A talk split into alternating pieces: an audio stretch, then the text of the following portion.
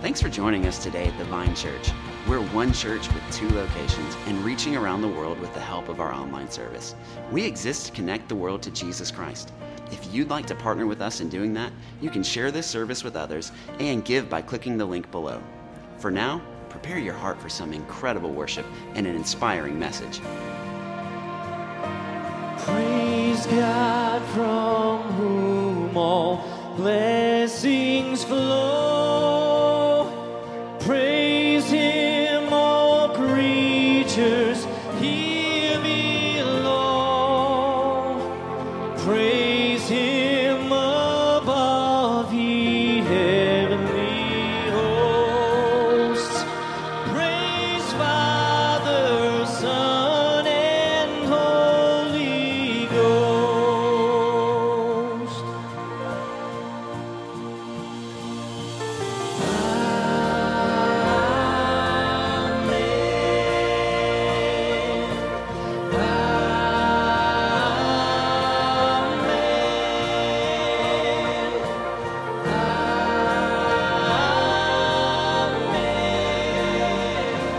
God, we praise you. God, we praise you. Praise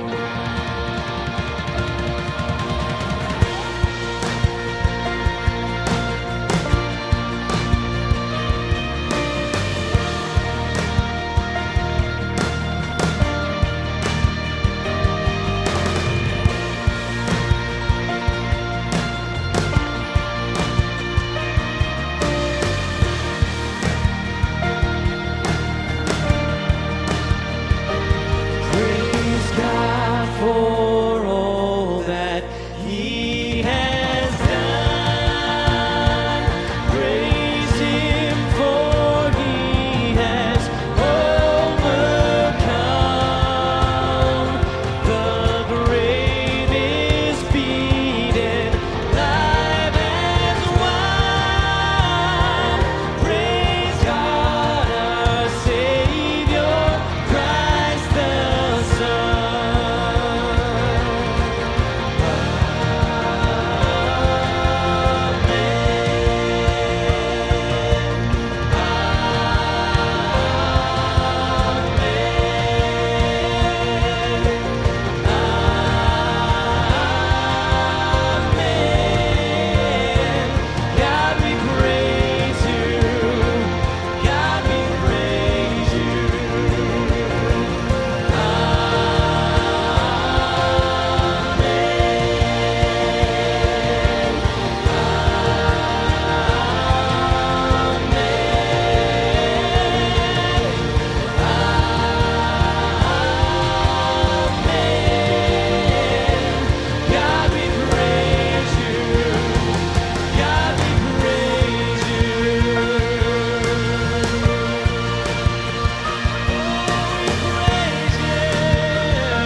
praise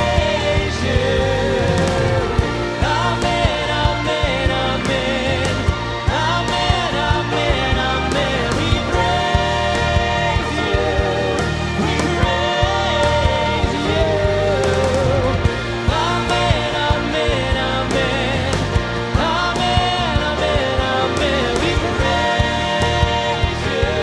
amen, amen. Amen,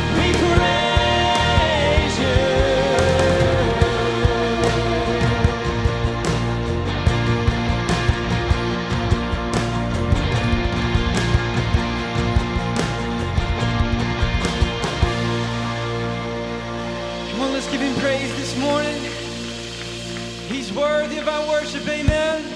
He says He comes and inhabits our praises, so let's give Him our very best this morning.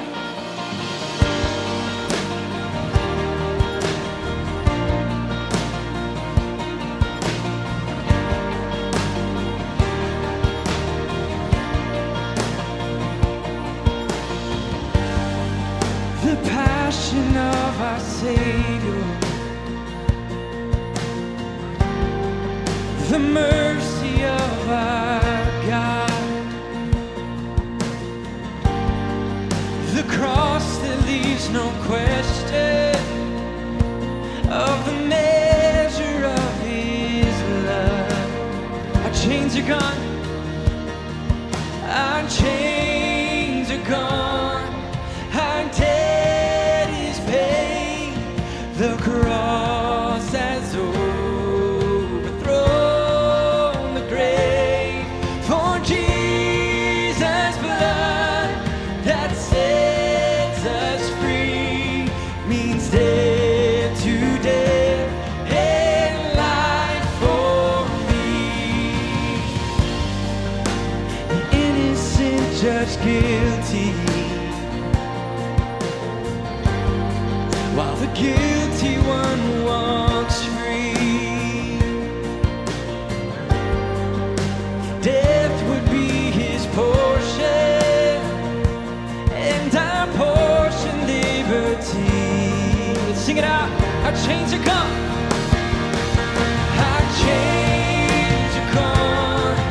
Our debt is paid. The cross has overthrown the grave. For Jesus' blood that sets us free means death to death and life for me. Now we respond to this by singing this from our hearts. I give my whole life to honor this love. By the Lamb who was slain, I'm forgiven. The sinner Savior, crown him forever. For the Lamb who was slain, he is risen. I give my whole life to honor this love. By the Lamb who was slain, I'm forgiven. The sinner Savior, crown him forever. For the Lamb who was slain, he is risen. Come on. I give my whole life to honor this love. By the Lamb who was slain, I'm forgiven. The sinner Savior, crown him forever. For the Lamb who was slain, he is risen. Our chains are gone. Our debt is paid. The cross has overthrown the grave. For Jesus' blood that sets us free means death to death and life for me. Means death to death and life for me.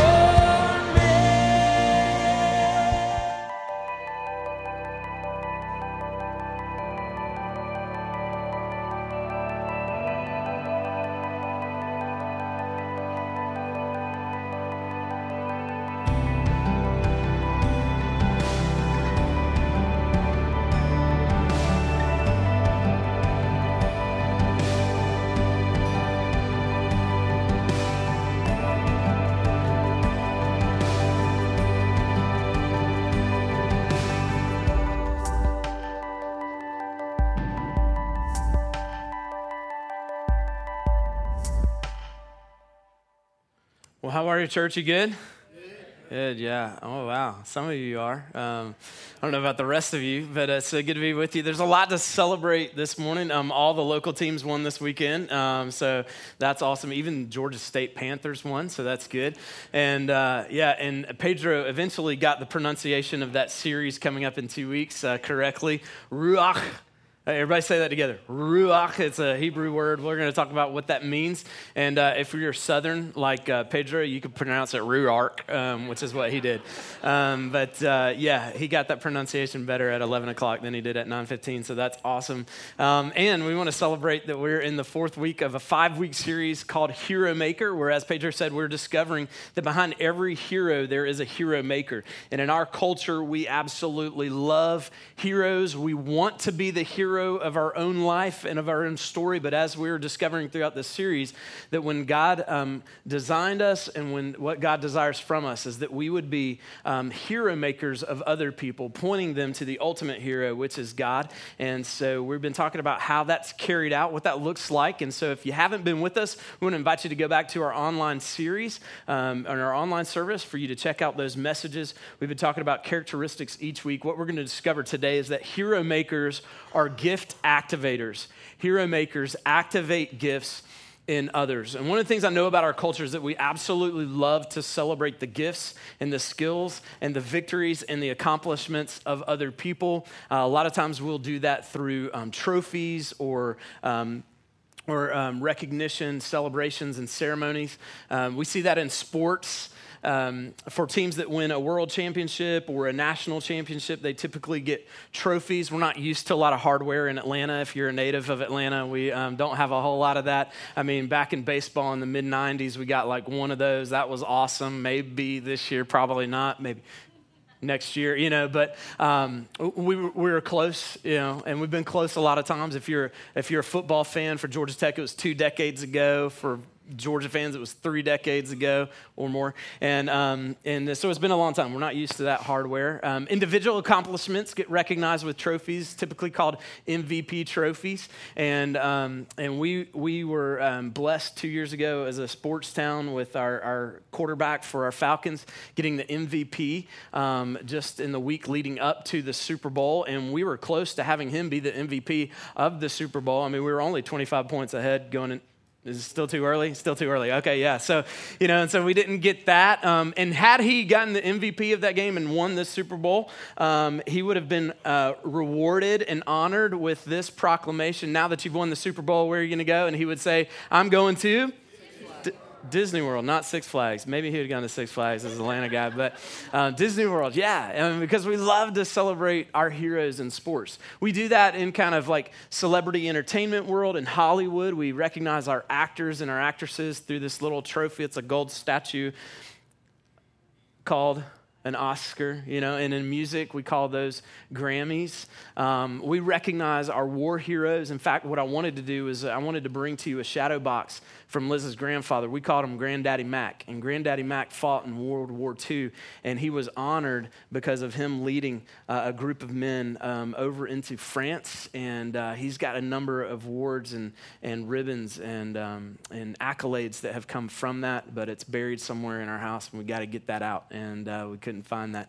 Um, I would have loved to have shown you that, because what we love to do as a culture is we love to to recognize the gifts, the skill sets, and the the victories of other people, those that we would consider to be our heroes, sports heroes, our celebrity um, kind of entertainment heroes, uh, our war heroes. And what we're going to discover today is that when it comes to being hero makers, hero makers um, recognize that it's important to celebrate the gifts of other people, but they do it ahead of time to activate in them the calling that God has on their life individually um, and corporately in this world. And so what we're going to discover today is that hero makers activate gifts in others in two ways. And the first way is that, that hero makers activate gifts in heroes by celebrating the gifts of heroes. They do that on the front end, not necessarily on the back end. And you see this, and what we've been seeing throughout our series is that Jesus, he's our ultimate hero. He's our ultimate hero maker. Um, and um, but before he became a hero um, in living a perfect life, dying on the cross, and then coming back from the dead, and before he became a hero maker by sending out a radical group of followers that just wanted to love the world and transform the world, um, is that he had a hero maker. And his hero maker's name was John. Um, some people refer to him as John the Baptist. Now, Now, for any of you that have a background of like being Southern Baptist, John the Baptist was not Southern Baptist. He was uh, Baptist because he was a baptizer, and um, he had a radical message. It's the same message that Jesus had, and that was that the kingdom of God was near, and that the kingdom of God was available to anyone who would repent, turn in their thinking, and be transformed. And um, and he goes out in the desert, and he's dressed in a, a pretty radical way. He has a radical diet of locusts and honey. I mean, that's pretty radical. And um, and he has this radical message that the kingdom of God is available. And anyone who wanted to repent and come into the kingdom could do so, but they would do so through this act of baptism. And so he'd take people to the Jordan River, and there's debate about where it is, depending on what country you're in. Um, and uh, and in the Jordan River, they would baptize. And some places it was deep, so they probably went all the way under. And some places they knelt, and they would kind of like scoop and pour. It doesn't matter. That was a symbol that was used. Um, and so this guy, John the Baptist, who's actually Jesus' cousin, is out there preaching that the kingdom of God is available. It's near to all who would repent and come in. And it was such a radical message that a lot of people kind of gathered around. And it was one message that people had been looking for for hundreds and thousands of years. And so a lot of people asked John the Baptist, they said, "John, are you the Messiah? Are you the world's Savior?" And then John had an interesting response. It's actually found in a number of the gospel messages in the Bible, but we're going to take a look at John, uh, Luke chapter three, verse sixteen, where John answered all those people that were asking, "Hey, are you the Savior of the world?" He answered them by saying, "I baptize you with water, but he who is mightier than I is coming, the strap of whose sandals I am not worthy to untie. He will baptize you with the Holy Spirit and with fire."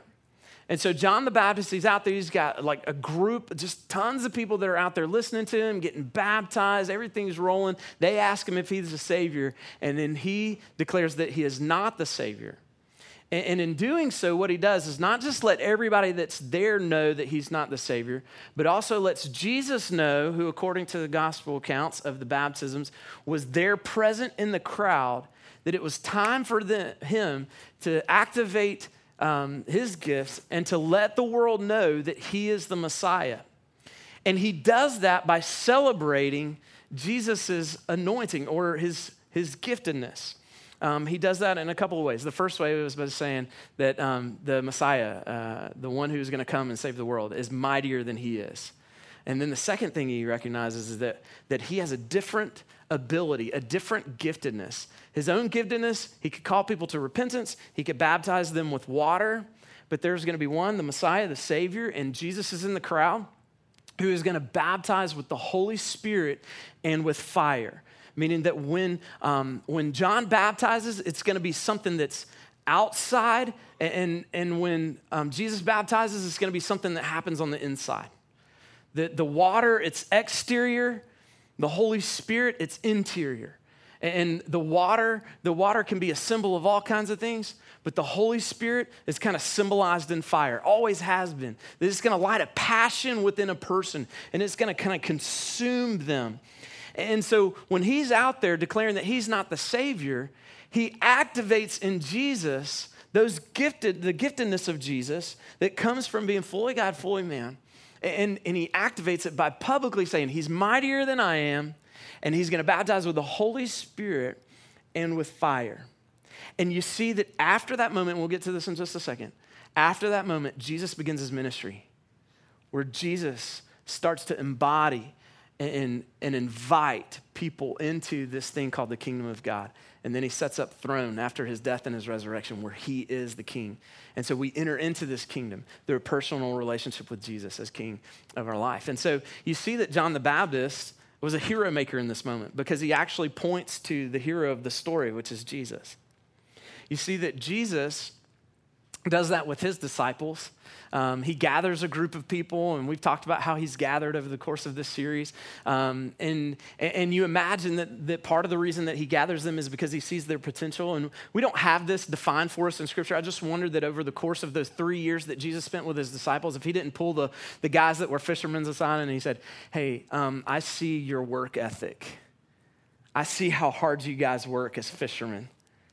And and and if you'll work for the kingdom, there'll be great fruit for the kingdom." Like, I imagine that he gathered Nathaniel and Philip, and he said, "Hey, I saw you under the fig tree. I know you guys, you guys are intellectual. You guys are smart. We could use that for the kingdom. And I imagine that he gathered um, Levi, who was a tax collector, collector, and he and he made great notes and records and just said, hey, you are a great record keeper. You pay attention to details. And it would be awesome if you wrote down the story of my life so that generations to come would be able to know all the stuff that we did, all the stuff that we said, and what happens to me later on. Uh, I imagine he he gathered some of the women named Marys and just said, hey, um, you're extremely generous. Let's use your generosity for the kingdom of God. And so forth and so on uh, through those disciples where he activates within their, their giftedness. There's some reason that Jesus selected these.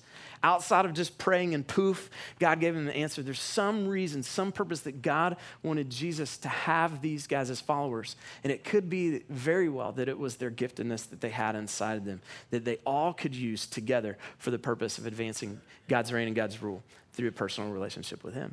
And then you see like the first disciples do that. So you got you got John the Baptist do it for Jesus, then you got Jesus, he does it for his disciples, and then you got the first disciples to do that. One of those first disciples is a guy named Paul. If you're uh, familiar with the Vine, we say it all the time. Paul used to be a, a persecutor of the church, and then he became a planter of churches after he encountered the resurrected Jesus in a pretty radical way. In fact, this morning in my own personal like reading of the Bible, I was reading about the story, how this guy, Paul, met this guy named Jesus who was dead but came to life, and he spoke to him, and it changed his life forever.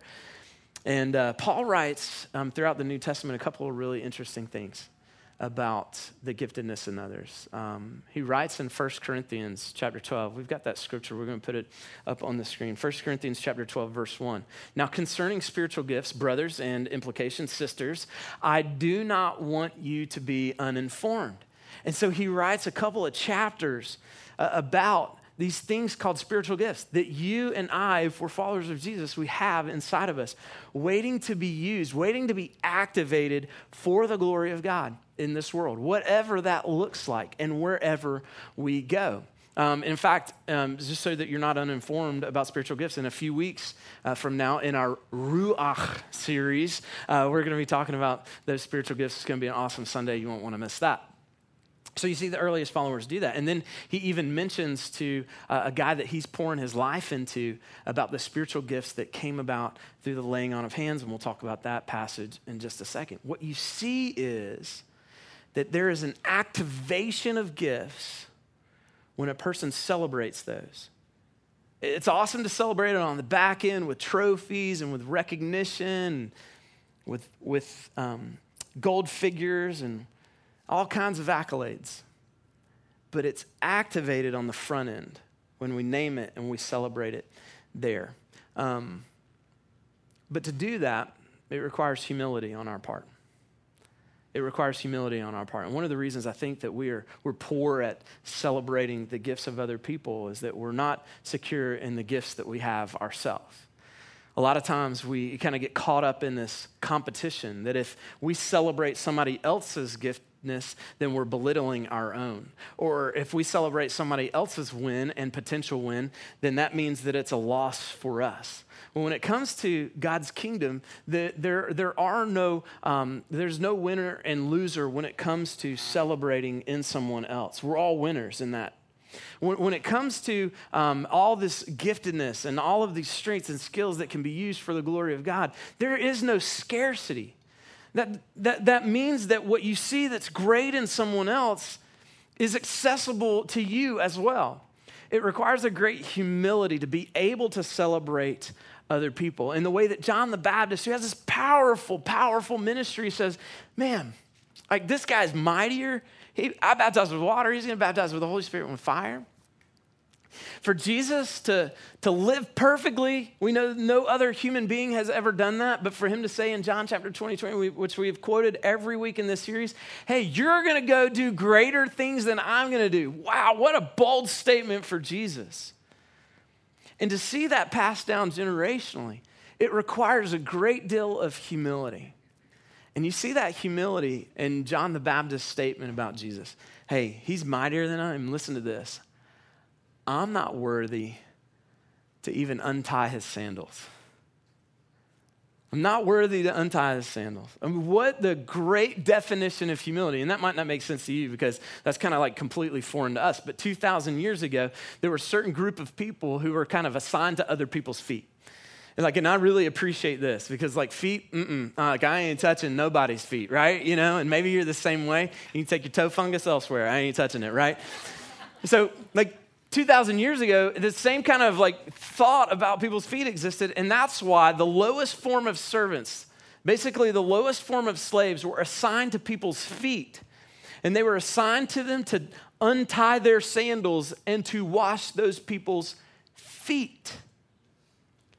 And so John the Baptist says, I am unworthy to even untie his feet. Basically what he's saying is he's not even worthy to be the lowest form of a human being in those days. What a powerful, powerful statement about humility.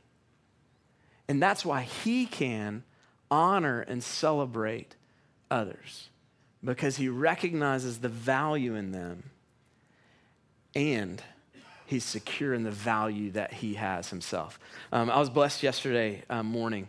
Um, Braden's football team, the twelve U uh, Mill Creek Warhawks, uh, by their coach, were asked to go and serve at a local food pantry. It's at a church nearby. And so um, we stopped by and, and we served in this food pantry. We didn't really know what we were getting ourselves into. Uh, about eighteen of the twenty-four um, kids on the team showed up for that. A lot of parents, uh, a lot of the coaches. There's Braden, who looks super, super happy to be f- uh, filmed and on picture there. Um, and then there's the the whole team uh, right there. Georgia, um, Braden's repping the G, uh, you know, go Dogs. And... Um, And so the team got together, and their task for the morning um, primarily was, uh, as people came through, to take two boxes of food out to their car. And um, just in a moment of confession, I think there were a lot of the adults that were there that were kind of like, um, that w- we were helping out, and, and where we were kind of like, I- I'm not sure that these pre- people are worthy for us to carry their food out to their car. Like that, that's just a... confession. But what I loved was the heart of the football team, because they walked the food out to the cars of these people who are at a pay, place and situation and circumstances of their life. It's probably only just like one thing happening away from what our lives are like, to where they're in a situation where they needed assistance. And in a moment of humility, by just asking a question, you could find out their story and how something happened circumstantially in their story to where they needed assistance and help. And these these these kids, these twelve-year-olds, they served with humility. They served in humility. Like in a, in a way that I think, you know, John the Baptist was kind of getting at with Jesus. And they did that because what they recognize is that these people are of ultimate worth and they have dignity. And so I'm called to serve them. And then Jesus, I love this, Jesus demonstrated this right before his death with his own disciples. In John chapter thirteen, he's having a meal with them, and he gets up from the meal and he gets a, uh, part of his outer garment off, and and he goes and, and um, wraps a towel around himself, and he starts to wash his disciples' feet. And, and I, I just imagine that for three years, these disciples... they've been sitting there and they've been watching Jesus, and Jesus had sent them out on a couple of like short-term mission trips, but that it was this moment for them where Jesus did something that the lowest form identified and classified by others during those days would do by washing their feet, that that was the moment that gifts in them perhaps were activated. We celebrate the gifts in others with an act of humility to say, I'm secure in who I am, but I also recognize that who you are. And I recognize how God has designed and desired you to carry out God's mission. And then a Hero Maker does a second thing. A Hero Maker commissions, commissions others. Hero Makers activate the gifts in heroes by commissioning heroes. Um, you, you see that throughout Jesus' ministry, there was a commissioning of other people. Um, in fact, he was commissioned himself. We we don't recognize his baptism as much uh, as a commission as they would have recognized his baptism as a commission two thousand years ago. So when Jesus was baptized, we recognize baptism as kind of like an initiation or entrance into a movement, um, and that movement was Judaism. And so as people were repenting, um, they were coming into this, this religion called Judaism. Well, Jesus, he's got it in the flesh. Why, why would he need this? Well, well, um, perhaps it's because his baptism was actually more of a commissioning than it was an initiation. Uh, commissioning. Um, and let me kind of unpack that for you. So two thousand years ago, um, rabbis would have the authority to teach the law, and they had the authority to interpret the law. And so Jesus' interpretation of the law was about love, that, that all of this was to point to our deficiency and insufficiency to be made right with God outside of God's love that was available for us. That was his interpretation. So as he's interpreting the law that was thousands of years old in this religion, people started to question his interpretation because it was different than what they, or how they interpreted Scripture. And so some people ask this question, Jesus, where did you get your authority? Where did you get your authority? In other words, like, we question your interpretation. We want to know if you've got valid authority on your life. And in asking the question, Jesus, he's brilliant. He says, where did John the Baptist get his authority? And he kind of trapped them in their question. But he could have easily said, at my baptism. You see, for a rabbi to have the authority to interpret law and to communicate that interpretation to other people, they had to have the blessing of two people, two rabbis, two religious leaders to commission them. And so in Jesus' baptism, you have John the Baptist who lays his hands on Jesus. And then as Jesus comes out of the water, if you're familiar with this story, the voice of the Father out of heaven thunders down, this is my son with whom I am well pleased. And then you have the hand of the Father come in the form of the Holy Spirit in present, like physical tense, like that of a dove, come upon Jesus. That's where his authority came from. And then Jesus does that for his followers. Or if you go at the end of all of the gospel stories, Jesus gets all the people who've gathered around him for three years and have learned from them, and they're ready to go out and they're ready to go make more disciples. And he says to them, go, it's his authority granting them. But then he says, but you're not going to go alone. I give you my Spirit. And so once again, it's the Holy Spirit with Jesus giving the authority to then go.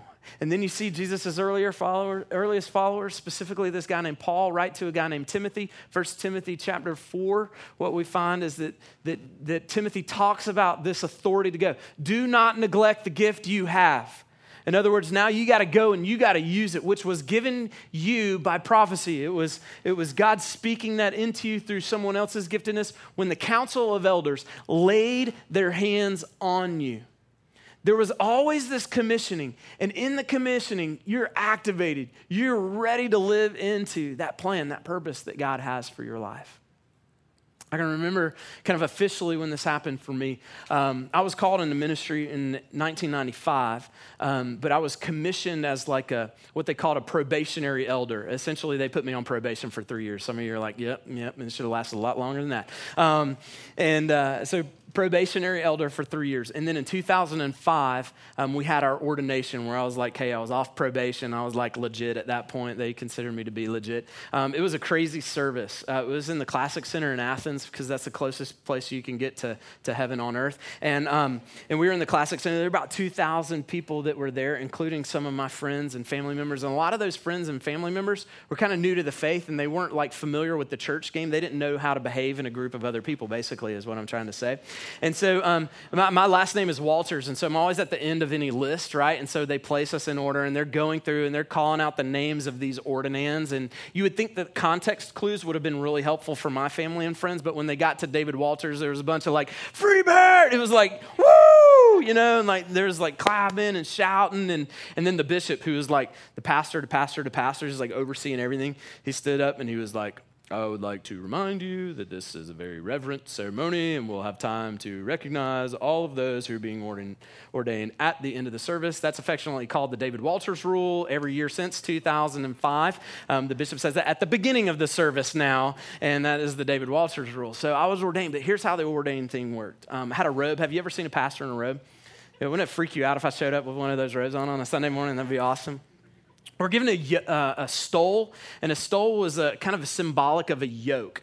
Um, and, and a yoke is something that you would place on the shoulders of another person. It's also a symbol of interpretation. And so when Jesus says, hey, my yoke is easy, my burden is light, what he's saying is my interpretation of what this whole faith thing is about. It's easy, it's light, because it's love.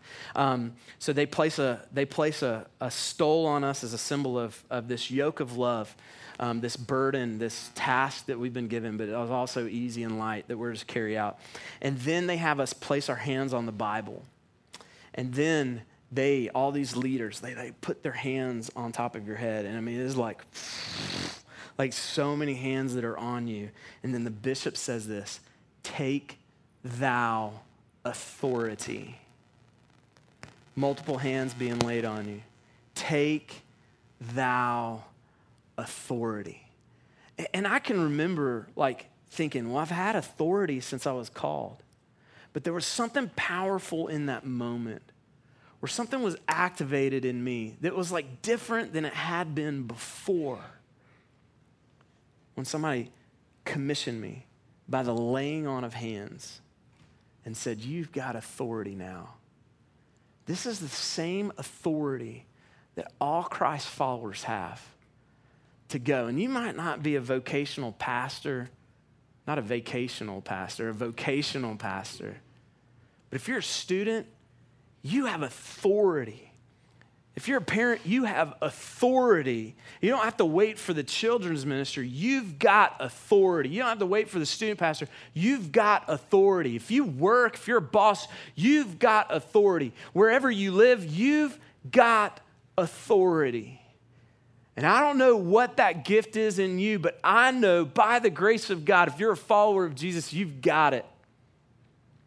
And you've got it to be used for God's glory. And when we understand that collectively, oh my gosh, some crazy things can happen. I remember when we got commissioned to start the Vine Church, another church said, hey, we want you to come. We want you to stand up front.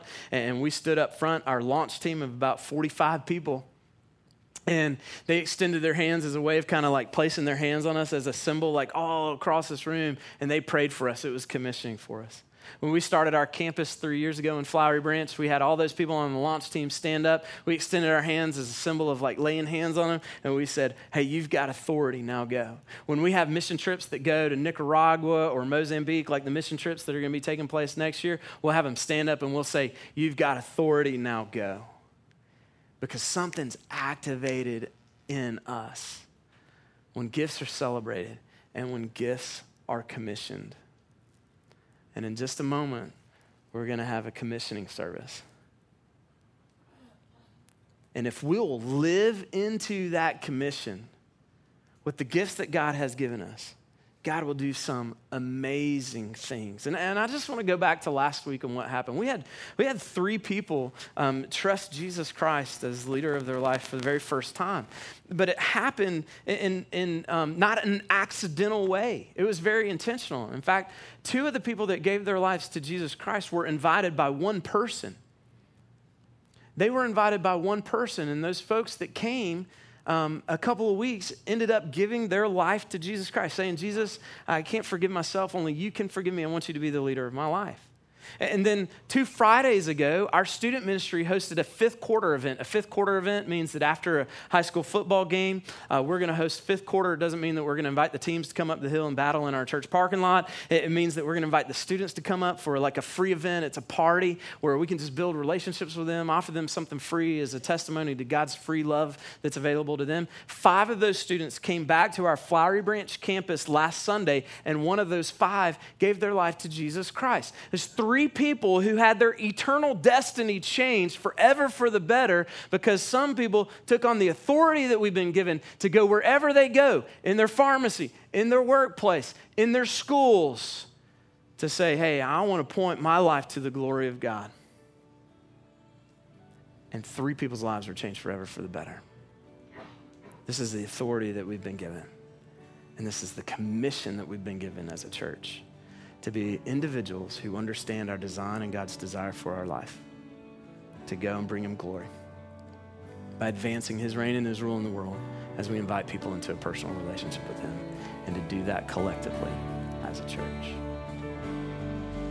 I am chosen, not forsaken.